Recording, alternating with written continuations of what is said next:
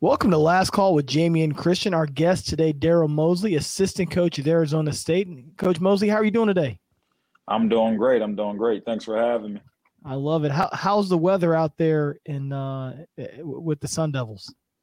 Oh, it's beautiful. Um, it's actually starting to cool out a little bit, and our cool now is 94, 95. You know, just a few months ago it was about 115 and 112, and um, me being a Pennsylvania guy, I see everybody on social media and Facebook and my family saying it's getting pretty cold and rainy, and you know everybody back home is starting to turn on the heat, and so it's been fun to still be able to leave the uh, the place and you know enjoy beautiful sunny weather.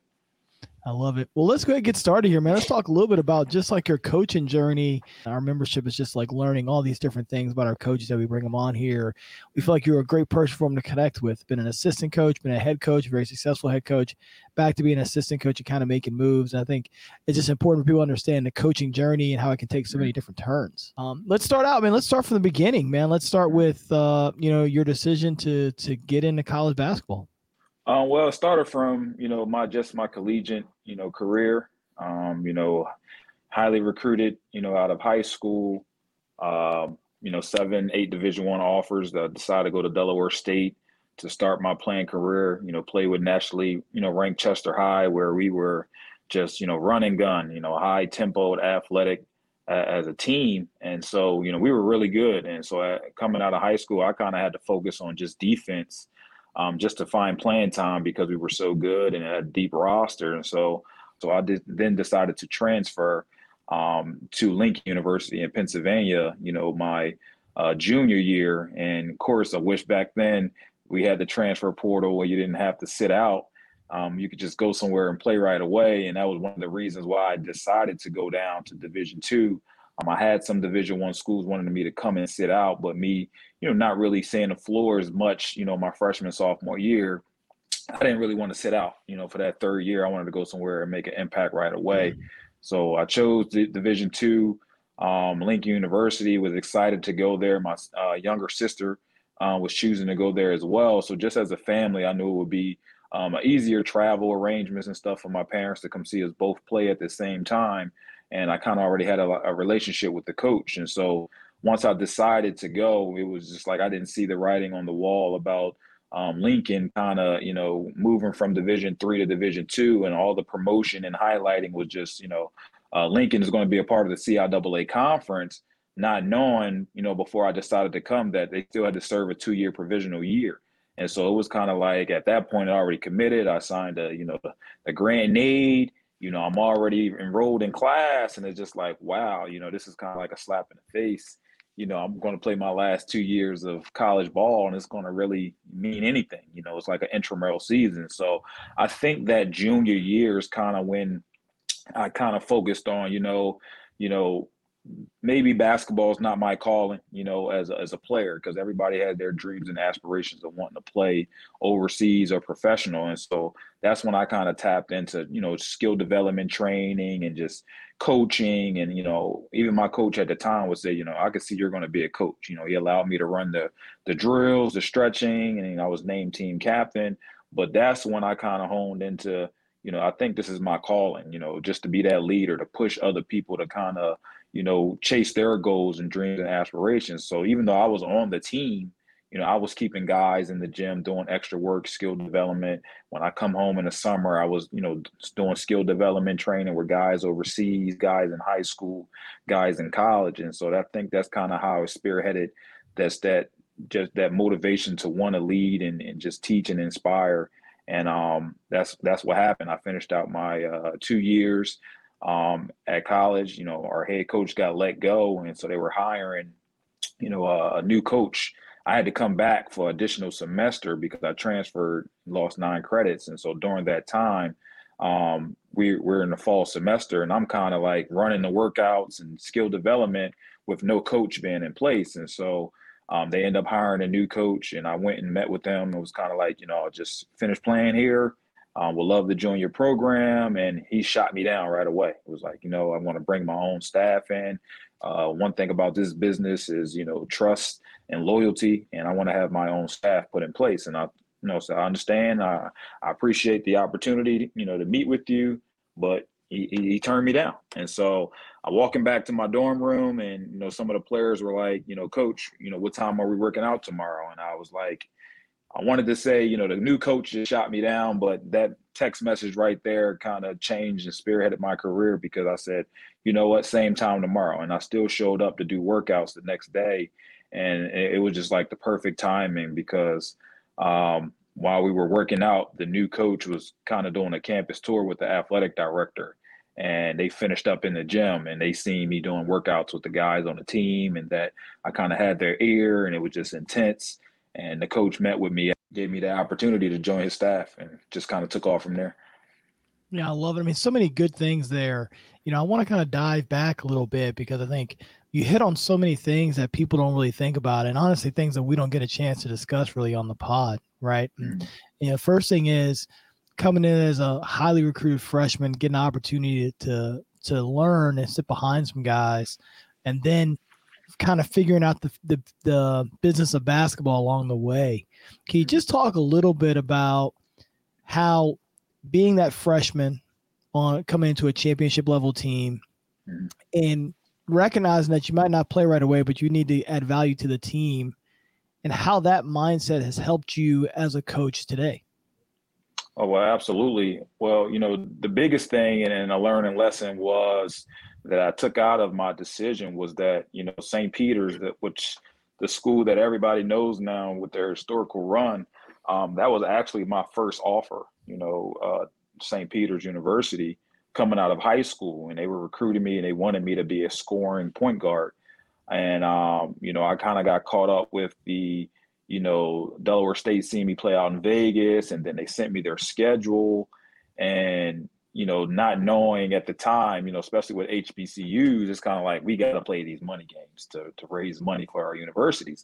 You know, I'm just looking at it as a kid, like, man, we got Duke, we got Marquette, we got, you know, Arizona State, you know, we got uh, Purdue, we got, you know, Wisconsin, University of Pitt, and so it's just like as a kid, I'm watching all these programs on TV on ESPN, and I got a chance to play them and so that was kind of what kind of steered me in that direction like you know i want to play you know at this level and play against these big time schools. And so definitely coming in you already kind of knew they they were a successful program. You kind of had to learn from the upperclassmen and work extremely hard. But you know kind of being that sponge and our starting point guard was really really good. And so i kind of had to battle and compete with him every day but kind of ask those questions and just seeing his work ethic and how he operated and I kind of you know took those things in and knew that I would apply them the year after. Um, but you know when you have you know a core of guys that are really good and you kind of built those relationships with their AAU coaches and their family members and it was other you know uh siblings coming in the year after because of previous commitments and stuff you know you don't know that as a kid coming in school. You just want to work and you know do what you're taught coming out of high school and just work for everything you have. And so it was a humbling experience you know coming from a nationally ranked high school program and you're playing against everybody's best at their high school and, and junior colleges. And so it's kind of like you got to fend for yourself you know you got to go out there go to war and process and put you know extra work in just to be valued by your coaching staff to show that i'm ready to go you know you put me in the game i'm ready to go and so um, you know, you kind of got to know when it's time. You know, you feel like you've done everything you could. I, I never consider myself a quitter or I wanted to transfer. You know, I love the school, but you know, my passion of wanting to play and and have a bigger role and contribute to a program, you know, I, I couldn't do that, you know, from just sitting the bench. And so I knew um, you know, where I'm from, in the city of Chester, you know, you're just a go-getter. You know, you got to get after it. And it was just like, you know, I, I, can't bring that contribution sitting on a bench. I want more for myself. I want more for my role. I want to be able to, you know, bring more to a program. And so that's when I kind of thought it was the best decision for me, you know, and my family at the time to kind of go ahead and make a transfer situation. Yeah, it's always such a challenge. I think, you know, people people recognize that there's a funnel, right? Like every time you take a step up, there's a funneling of players that kind of come in and out. Oh, and I absolutely. think sometimes it's really hard for people to understand that and just understand how hard it is to play in college basketball, you know, and mm-hmm. and I always tell uh, you know when we're, when we're recruiting, I always say like you know don't underestimate how good the team is that you're walking into. Oh, you know, everybody on that roster was the best player on their team and the best players in their leagues, and the funnel um, really kind of reaches a point where you know really the chance to play versus not playing is so small. I mean, the Mm, margins are really small, and you know how much of it do you think comes down to just opportunity? Um, I mean a lot, you know, because it and it's and it's weird, you know, how the game works and and just, you know, your timing of everything. And like I never regret my decision of, of going there because, you know, I look at where I'm at now and everything happens for a reason. But, you know, it's been times where it's just kind of like, you know, I'm, I'm staying in afterwards. I'm getting extra shots up. Um, you know, I'm plucking my man in practice every day and just like he can't get the ball across half court um, which kind of was my my mode of seeing the floor. I knew I had to tap in and just be a defensive specialist, and that was kind of what my name was coming out of high school. You know, I'm just going to take pride in defending, and you always need a guy like that on the team. And so, um, you know, sometimes when you think the work you're putting in is not, you know, being noticed, and then you kind of get down on yourself, or the extra work you put in is not being noticed, and then, you know, I'm just like, you know, working extremely hard, and it was just like one game, you know, I'm just sitting at the end of the bench, and I was the first sub. You know, coach called me, and I'm, we were playing on ESPN two, and I'm like, "Is, is he calling me? Like, what, what in the world?" And, and I just went sprinting to the table, and I, I ran in, and, and, and actually played great minutes on a televised game. And so it was like, you know, you just gotta stay stay even kill. You know, you can't get too down on yourself, and you just can't give up on yourself because. You know, you might not be getting a lot of reps in practice, but you just never know the situation of the game. Starting point guard might get hurt you know, just a valuable lesson. Just, you know, just stay the course. You know, don't give up on yourself, continue to work. And once you kind of evaluate the situation after the end of a season, that's when you have those tough conversations with your coach, your family, and, and yourself to see you want to do this another two years, three years, or is it best see fit, you know, can you play a bigger role at another program? Yeah, it's one of those. It, it's always so tricky, you know, because I, Yeah. you know, just having so many guys come into the office, you kind of recognize that, man, you know, if you really give it another year, it might work or it might not, Yeah. you know. And it, and I think when you're a player, it's hard to understand that that really it's such a small margin. Um, Yeah. And I- and I just, you know, that's why I asked you that because I mean, I'm sure there's a ton of people that listen that are going to try to help their young players or, you know, maybe even their family members, and it's just so then they, so they understand it's like everyone's working really hard. Everyone's really talented. Right. It could work. It could not work. So finding a way in there, and then when the opportunity presents itself, just diving into it and giving everything you got, and hope that you have a little bit of luck. You know, hope that the guy Gotta you're guarding that night of has has a tough night. You know. Yeah, absolutely. Um, then you talk a little bit. I mean, I think this is really good because Mhm. you know you have so many programs that are like changing levels now and changing conferences, and you've got kids that aren't el- eligible to play right away because of that. And, um, and you lived it. You know, you lived the two year probation. Um, what is that like as a player in that locker room? I mean, what's it like going to practice every day? You know, preparing. I mean, you know, everyone's looking towards that NCAA tournament at the end of the year, and so Mhm. what is that like when, when you don't have that as a kind of the carrot at the end?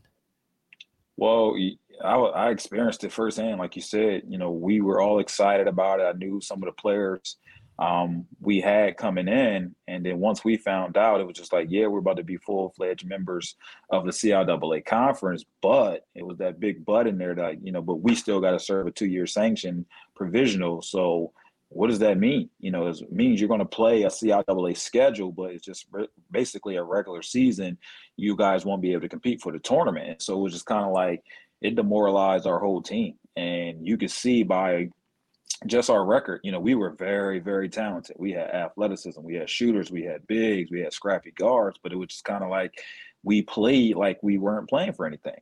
And so it was it was more of a just a morale thing or just like, hey man, you guys gotta have pride. And I think that's when I kind of stepped up as a player, is like, you know, we still gotta play for our university, we still gotta play for our families, we still gotta have pride, you know, because we started out the season very slow. And I think we kind of built that momentum mid-year to say, you know, we're not playing for anything, but we're playing for a pride. You know, we're playing for our our HBCU, we're playing for our university. And so we went on a nice little win streak, put some, you know, wins together, but I think it it built us more as a team. And, you know, I still have those relationships as teammates and it kind of helped us to prepare for, you know, real life, you know, the real world after graduating. So um, I was glad I was being able to be a part of you know both situations. Still have you know a lot of relationships and experiences at you know Delaware State to help you know just the coach is very disciplined, you know, so just that helped nurture me as a coach because I still had those valuable lessons as a player. And then, you know, uh, transferring to Lincoln, being under another coach that, you know, maybe wasn't as disciplined and what not to do as a coach, you know, so it, it kind of had valuable lessons at both programs, you know, how to be on time, how to be respectful, you know, how to work extremely hard, but what not to do, and, you know, how to continue to build and rapport um, with your teammates and you know just kind of empower them as teammates and give them the confidence to compete at a high level each and every night. Yeah you know you talk you talk a lot as a player about seeing a lot of transitions mm-hmm. um, and then you've obviously been a part of that as an as an assistant coach and as as a head coach. What are some things you learned as a player going through those transitions transitions and learning from those coaches? Well that's what i kind of just stated on like you know as a transition as a player um, like I said, I wasn't seeing the floor as much, but you know that coach was very detail oriented. You know, very disciplined on, you know, what time we got. You guys need to be on the bus. You know, um, I always had a funny story. Me and my one of my roommates were on a road trip uh, playing against UGA, and um, we we overslept. And me and my roommate were the last to get on the bus. And you know, we can kind of just feel coach's eyes just just looking at you as you're getting on the bus in that front seat and he didn't say anything and we were just like man we're just so embarrassed and this is something that you know i definitely wasn't used to doing especially my father was in the navy and i'm always hearing his alarm going off in the morning and you know we thought we just got away with it and we got the uga and coach was like you two bleachers the whole entire practice. And i was just like holy crap.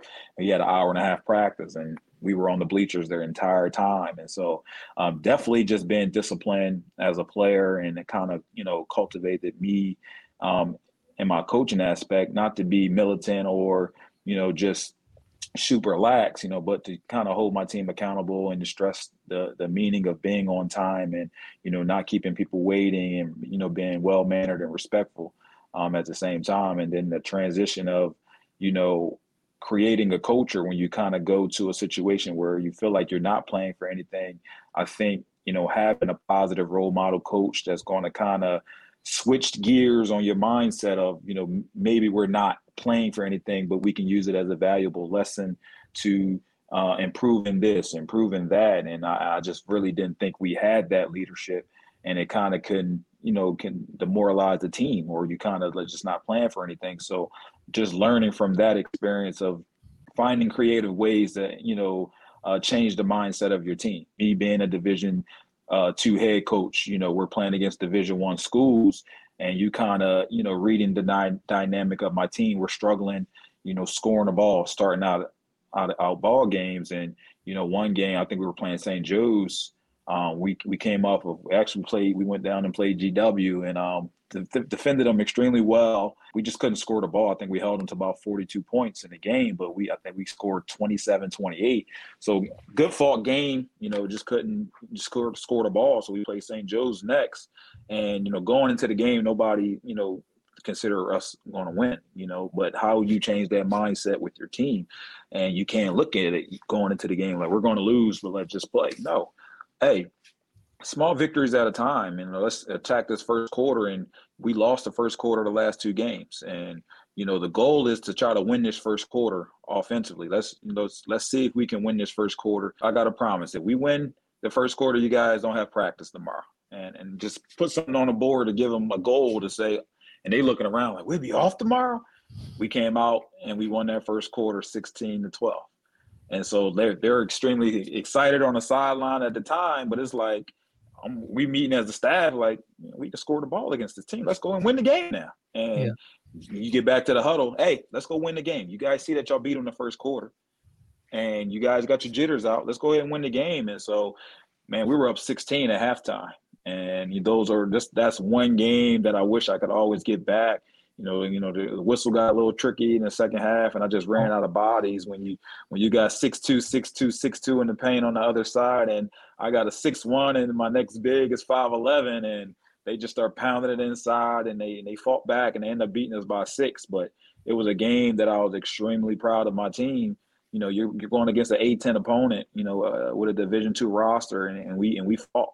And so, um, you know, still being able to, you know, beat three Division one schools three years in a row, you know, while being there, that just came from changing the mindset. You know, I know they're Division one, and I know they're supposed to, but you know, they bleed just like we bleed. You know, we're going to prepare um, just like everybody else is preparing. And so once we dug into some film and you know built that confidence in our team, you know, they got up ready to play those teams.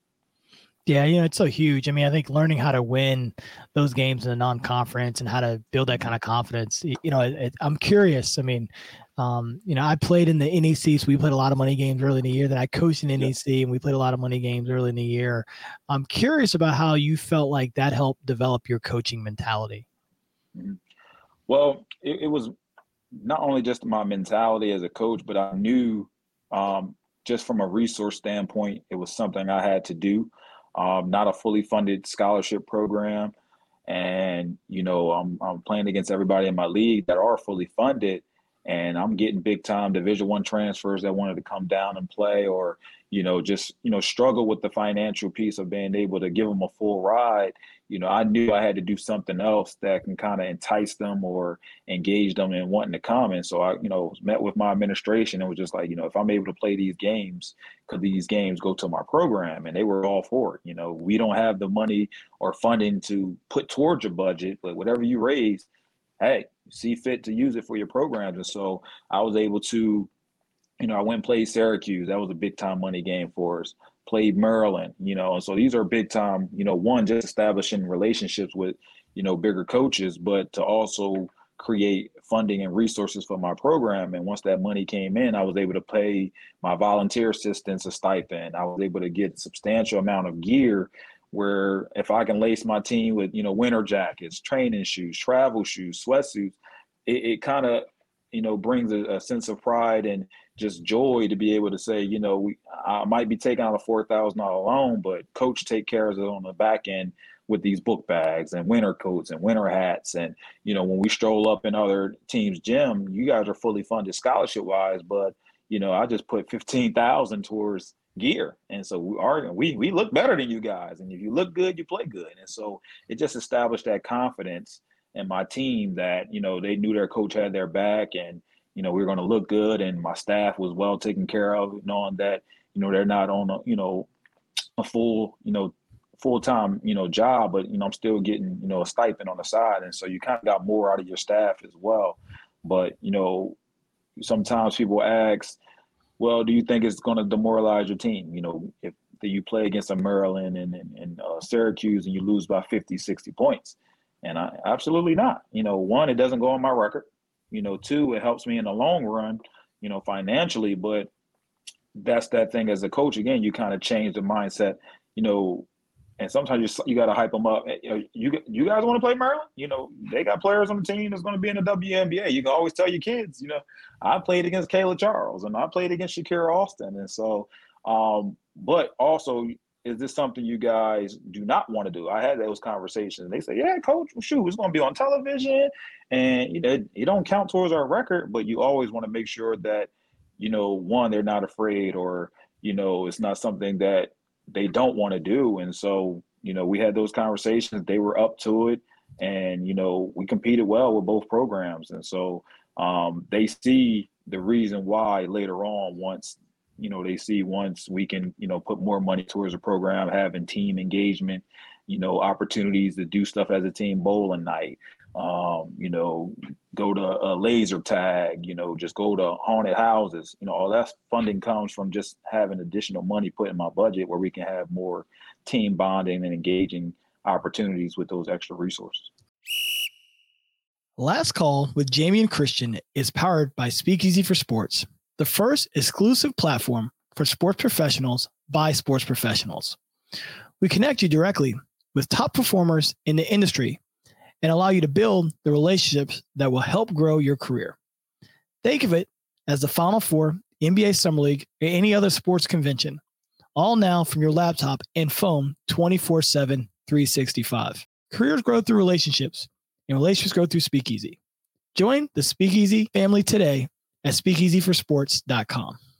Yeah, you know, I, I felt like additionally, like gave our team like great resiliency. You know, you oh, could always tell the teams at the beginning of the year that didn't play anybody when you get to conference play and they kind of have that, oh, yeah. that skid.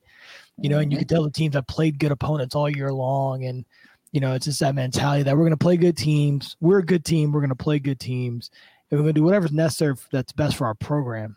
And, oh, and and that's always trying to win, obviously but there's other needs that we have and trying to figure out a way to, to, to figure those things out. I always thought were really important. You know, I feel like when I, when I connect with a lot of coaches in the first, first or second years and their, their first opportunities, a lot of guys struggle learning how to figure it out. You know, if you're coming from a program where you've always had everything, you've never had to figure it out. And so I think it's a tremendous strength of yours. They've had to figure it out along the way, and you've had to make some sacrifices, some calculated sacrifices. You've been able to have a lot of success with it. Absolutely. What's that like? I mean, you know, you, you're a really successful head coach at Lincoln. Just did a tremendous job there over the six seasons. What's that decision like to go be an assistant coach at the Division One level? Um, how do you make that sort of decision? To this day, I, I feel like that was probably the toughest decision I ever had to make. You know, um, enjoyed my time at Lincoln, and you know, just even getting my foot in the door. You know, I didn't I didn't mention you know I had a successful stint as an assistant coach on the men's side, and um, you know till this day we still currently hold the Division two record at Lincoln for most wins in a season, and just you know kind of watching the women's program progress each and every year. You know, I'm sitting in my office one day, and four young ladies from the team came knocking on my door, and you know with my time being an assistant on the on the men's side, I was able to develop, you know, all rookie team, um, you know, CIAA uh, first team all conference, just basically re- building that relationship and rapport with them on the court. And the women's team, they recognized that, they seen that, and so they came to my office and saying, you know, coach, we have an opening for a head job. And you know, we love how you kind of develop that rapport and relationship with your players and that skill development piece. And we're looking for that you know in our next coach. And i was just like you know that's great. Did you guys go share that with the athletic director? And they like no we're sharing it with you because we want you to be our coach. And i'm mm-hmm. like oh whoa what's going on here? And so i kind of explained it i'm like you know it's not like the local boys and girls club where i walk out and be like all right, I'm you guys' coach. I said it's a whole process. You know, you got to go through and you know apply for the job. They was like, well, we want you to apply for the job, and so I I never even thought about it. Like me, one coaching on the women's side, but two, you know, uh, this is after being assistant for five years. Am I ready? You know, you just never really know when you're ready. And so I go to talk to my boss, and he was like, you know, I would hate to lose you, but you know, I think you know it, the time is now. It's a great opportunity because you're already here at Lincoln. You know, went home, talked to the family about it. They prayed about it. It was like, we think you should do it. And so um, I applied for the job, and it's, it's, funny. I'm coming in the interviews with a full suit on at the the job I'm already at. You know, and it's just going downstairs to the AD's office, and then you know, late in the year, uh, September, I get a phone call from the AD, come on down and was named, you know, the head women's coach. And, you know, I just, I thought I had no chance in hell. You know, it was 167 applicants. You know, I'm a five year assistant on the men's side. Um, but just the, the work you put in, you really never know who's watching. And so those student athletes, you know, seeing the work that I was putting in on the men's side and they wanted that, you know, in their coach. And so once, you know, having that opportunity to move over, we had a lot of success and like just doing a lot of team bonding, having a lot of fun, just kind of instilling my culture and my philosophy of playing. And um, we went on and won a lot of ball games, and so came with a lot of success. And you know, I was able to have two, you know, first team uh, all conference and player of the years, um, ECAC player of the year. Um, I was able to, you know, become coach of the year, um, you know, voted by the coaches in the league, and you know, also becoming nationally ranked, you know, and for the first time in school history. And so, you're having all this success and then you come back and you're ready to get started after that after that big you know nationally ranked year you're coming off of being coach of the year. And then it's kind of like you know once you're starting to having a little success now the president and ad is like well he was able to get to the final four in the tournament with four scholarships? Let's try to give him six. Well he just become nationally ranked with six scholarships coach of the year you know, let's give him a little bit more. Let's get him to six and a half. And so it's kind of like I was able to put that roster together where I felt like I got all the pieces I need, You know, I got shooters, I got athleticism, I got bigs, I got probably the two best point guards in the league. And so that's when I kind of knew I had the talent. I start scheduling those uh, Syracuse, Maryland, Division One schools raising money, and we play, you know, six games starting the season out, and that's when COVID happened. You know, in our season, a lot of Division twos canceled, and so just like, as a coach, it was just very deflating. You know, because it was like you're coming off the biggest, biggest season of your career, and you nasty rank, and you got the Player of the Year. I was Coach of the Year you know, dealt with some injuries late in the year where we should have been able to win the whole thing. But, you know, when your top kids aren't on the floor, it's just tough to win. But you had everybody coming back, you had everybody healthy, and then boom, COVID happened. And so it was just like, wow, you know, it was it was very eye-opening to, you know, how life can change so quickly. And you're sitting back watching Division One still play. You know, so now as a coach, I got to strategically keep my team engaged. You know, everybody was sent home. You know, they're not on campus no more, so we're doing team Zooms, having team movie night, team game night on Zoom, but we're not playing. And so, um, you know, I'm just kind of thinking about my career and what's next. You know, because I have this whole team coming back, but you know, COVID is real and COVID is still happening. And so that yeah. we go into that next season and that, that that summer after the season, my phone is ringing off the hook. So I had a lot of offers on the table, and um, I was actually interviewing for some head jobs. It was kind of like just the timing of everything. I had three guaranteed offers as an assistant, and then I kind of was a runner up for one D one job, and then I was a finalist for one. Um, but they were like, you know, we're going to bring you on campus in three weeks, and you're in the final three. And I'm like, I got three guarantees, and then I got a possible head coaching opportunity three weeks away, and I can't keep three guarantees waiting. Who says I'm going to get this job? And so right. it was kind of like just, you know, like I said, just digesting everything, praying about it, talking to the family, and um, also just realizing, you know, if I go back to Lincoln, you know, is this is this season going to be canceled again? And I think that was the hardest pill to swallow. Of, you know, can Division two really financially sustain this COVID, you know, with the testing three times a week and, you know, are we really going to play? And so I think that was the biggest reason what made me have to make that tough decision, you know, was COVID. And, um, you know, just talking to Coach A at, at, Delaware at the time just had a, a, great situation for me. It was still close to home.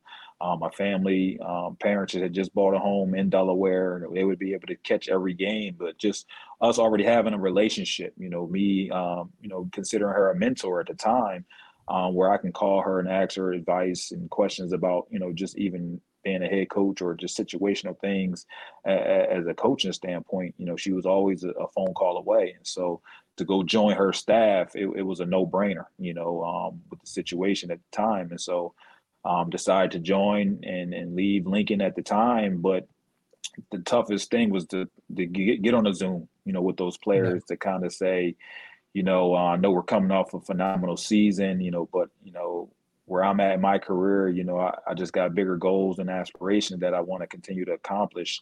Um, that was the toughest conversation to have, you know, with my team. And I still told them, like, you know, just because I'm leaving, you know, you guys already built the foundation. You guys need to stay together.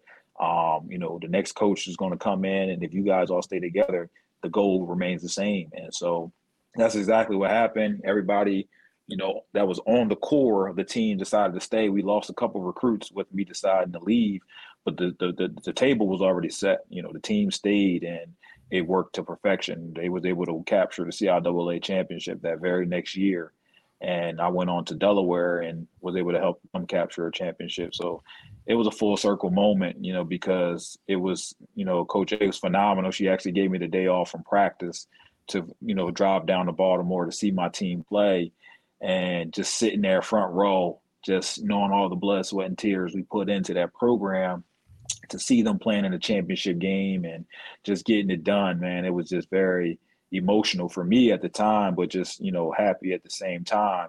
And then it's just like, all right, back to work for me tomorrow. Like it was also motivating and know, I was able to come back and share that story with my team and just to see us, you know, be able to capture the CAA title, man, it was just, you know, full circle moment. Yeah, you know, I don't know if people understand like how much you want your team to win after you after you depart. Yeah. You know, I yeah. think you know, in in most most most places they probably think it's better, you know, if they lose. But I Mhm. think when you really care about your players and you really care about the experience that they have, and you have a strong understanding of what they put into it, and you have a and you have a strong security in yourself. Mhm. Um, you know, the very best people when they they always leave their situations better than how they found it Oh, absolutely. and and it, it seems you obviously have that common thread you know from going from being that kind of like student assistant and trying to hustle and work it and you know i Mhm. think it's interesting because you always say you had five years at lincoln but really you had way more than that you know Oh, they were absolutely. watching you as a player they were watching you uh, how you interacted they got a chance to learn how you responded through adversity and so you really had like an eight year tryout at lincoln Yep, to have the opportunity to to be the guy standing there and make those kind of decisions and that's a credit to you uh, even as a younger player kind of recognizing um, that what you're trying to do is bigger than yourself Absolutely. And you know, especially I took a lot of heat though. You know, I, your boys calling like, "Dang, they was calling me Mark Jackson." A little bit, and I was just like, "You guys don't get it. You guys don't understand the coaching business." But um, it was just a relationship, like you said, with the players. Um, I showed up at their senior night, you know, just to see them, took pictures with them, and um, you know, just the respect from the administration at the time, um, see me at the game, and they they brought me a court pass to come down and Yeah. kind of just you know vibe with the team and celebrate with them. You know, even though I wasn't on the sideline, you know, coaching the game, they knew the the role and impact I had with that team, and, and they seen me on that sideline, and they just came over crying and embraced me, and just you know was able to share how you know truly proud I am. yeah that's them, everything and, i um, mean i oh think yeah, absolutely. i think having that level of respect Mhm. um, and that's what it really is you know i think i do think Yeah. sometimes in college sports we're losing the level of respect with Oh, maybe for sure. administrators and coaches but it sounds like you guys had a great level of respect uh, it Oh, wasn't absolutely. you know, you departed, they were angry, you departed. It was a level of understanding. And then when you come back to join in a watch, it's a level of respect, allow you to watch your Yep. team. That's that's a pretty cool experience. Oh yeah, and then they showed up for our, our championship game and selection Sunday, and um, you know, it, it was just wow, fulfilling. Oh, I, I, I enjoy hearing about it. Um, talk a little bit about. I mean, you're at Delaware for one year, and then you guys make the jump to to Arizona State. Uh, every coach kind of dreams of that happening, right? You make the move, you time it up Mhm. perfectly, you get one or two years at one spot, and then you get the big jump. What's it like Mhm. making that jump to Arizona State, and what what sort of things have you learned already? Oh well, absolutely. Like you said, you know, making that jump um, to going back to being an assistant, you know, was uh, you know, something I was just like, you know, is this the right move? You know, because a lot of those interviews I was on, it was kind of like I kept getting that, you know, you don't have Division One experience, you don't have the Division One experience, and so it's kind of like I gotta get that box filled, you know, because you know I'm tired of hearing that in these interviews. Even though it's just like you know, I feel like at Division Two, you're doing so much more, you know, with just the lack of resources. And as being a, a head coach, and I was strength coach, I was the sports psych, I was you know tutor, I was just you know uh, fundraising coordinator. You're just wearing so many hats, and so it's just kind of like when you make that jump to division one now you're getting that division one ex- experience but you're also learning the game a different way you know your different terminology and so um, i think that was the biggest hurdle for me coming in and just processing everything that they're teaching. You know what's the terminology on defense? What's the terminology on offense? You know what are the type of sets they're running instead of coming in and kind of saying you know i'm used to doing stuff this way or this is how i did things. I was a sponge you know so um, I think that was the biggest thing of the connection with the staff because I didn't come in with the ego or just saying, you know, we should try this. I learned and when once asked or, you know, coach, could you provide some, you know, insight on this or what did you do against this? I was ready. You know, when coach did ask me to bring in certain sets or plays or out of bounds situations or ending game situations, I already got a folder full of it. And so um just really learning, you know, the process and the resources, just learning that, you know, I, I do have more to work with, and but I also have help, you know. So just being able to, you know, ask those questions if I did struggle with anything and or go to certain offices for resources. Um, but you know, they had success before I got there, and it was just like, you know, what could I bring to the table to add to the success. And it was kind of just like really building a relationship with the players. And that was kind of always my MO, just having the players in skill development workouts and just having a chance to work with Jasmine Dickey, who, you know, went on and got drafted to the WNBA. It kind of speaks for itself. And so building a rapport with, you know, just some of the ones that weren't playing as much. You know, you have established culture there already. You got a top seven that's going to play 30, 35 plus minutes. Well, you, what about the other seven through 14 that, you know, wants to be in that role and kind of mimic myself? You know, when I was in college, you know, I can go to them and tell them about my experience. Like, hey, look, just stay ready. You know, you never know when you, your number is going to get called. Um, you know, just building confidence in them. Just, hey, you're on the second unit and your job is to make the first unit better. If you're going to just come in here and slack every day because you're not playing, how are we getting better as a team? Your job is to be showing the staff that you can outwork them, and outplay them in practice. And so now you're picking up that intensity on the second unit is pushing that first unit even harder where now practices are even competitive. And, you know, we went through a phase where we lost three starters for like three weeks. And then I'm looking at them like, see, prime example you know, time for you guys to step up and be ready to play. And so I just think being that voice in the locker room or just in the office on the staff to kind of help the rest of the team stay engaged and locked in and, you know, just bringing a contribution that, you know, I felt like, you know, this coach is working on X's and O's. This coach is on defense. This coach is, you know, just leading the program. You know, where can I fit in and kind of bring a dynamic to the staff? And I felt like that's what was my niche for Delaware just to keep everybody engaged, locked in, skill development, and it, it brought a great asset to the program. And um, we were able to get the job done, and we won. And so, coach had a lot of schools calling for her, and she knew she wanted to go somewhere warm, and um, she visited Arizona State and fell in love with the place. And she called, and you know, at the time, I actually was interviewing. I had some schools reaching out. Um, and she was just like, you know, I want you to come with me. You know, you did a phenomenal job for me this year, and if I choose the school, are you coming? And I was just like, let's do it, let's do it. And so, um, here I am now. We're excited to be here, trying to establish a culture, put our system in. You know, get the girls playing well, doing a lot of team bonding and uh, camaraderie things, and you know, here we are. And here we are, man. Well, I've enjoyed our convo. Absolutely. Um, I, we finished this thing off here at last call with one final question. And, mm. um, you know, it's called Last Call, you know, so imagine, if you will, it's end of the night. Uh, you know, that, that, that bell's been rung for the last call. To the left of you, you have someone who's retired. Um, and to the right of you, you have someone who's still alive. What two people are you going to have beside you? So to the left of me, I wouldn't say, you know, he's retired. He's, you know, my mentor and uh, John Hill. Okay. He got me into the business. He's the one that uh, who shot me down, and I never let him you know, forget it. Yeah. Uh, he turned me down in that first conversation, and um, man, man, to this day, man, Hammer's tight as a whip. Um, but you know, still seeking to try to get back in. But you know, just knowledgeable of the game.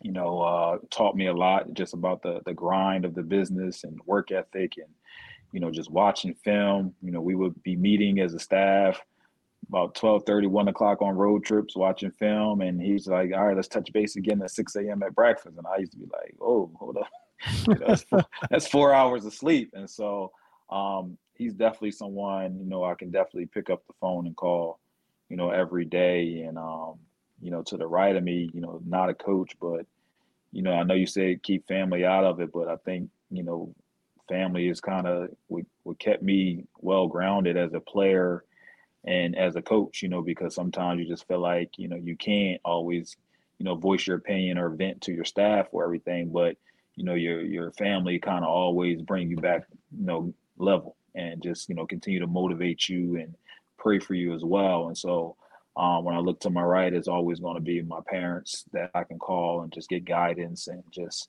you know, uh, you know, just spiritual um, you know, spiritual prayers and just, you know, thoughts and inspirations, you know, poured into me to keep me going and motivated, you know, even if it's, you know, a bad day or just really, you know, feeling down on myself, you know, I can always count on them to kind of keep me level headed and, you know, don't forget where you came and your upbringing. So um, those are two people I will always, you know, look to my left and right or just a phone call away. Uh, I love it. I love it. And I've really enjoyed our conversation. Coach Absolutely. Mosley. And uh, I'm going to wish you continued success out there at Arizona State. That's Jamion Christian. Last call. Assistant coach at Arizona State, Darrell Mosley, joins us today. Thanks for your time, coach. Thanks, coach. I thank you for having me, man. I really appreciate this. Thank you for joining us on the last call, powered by Speakeasy, where careers grow through relationships and relationships grow through Speakeasy. We hope you enjoyed it, and we look forward to connecting with you soon.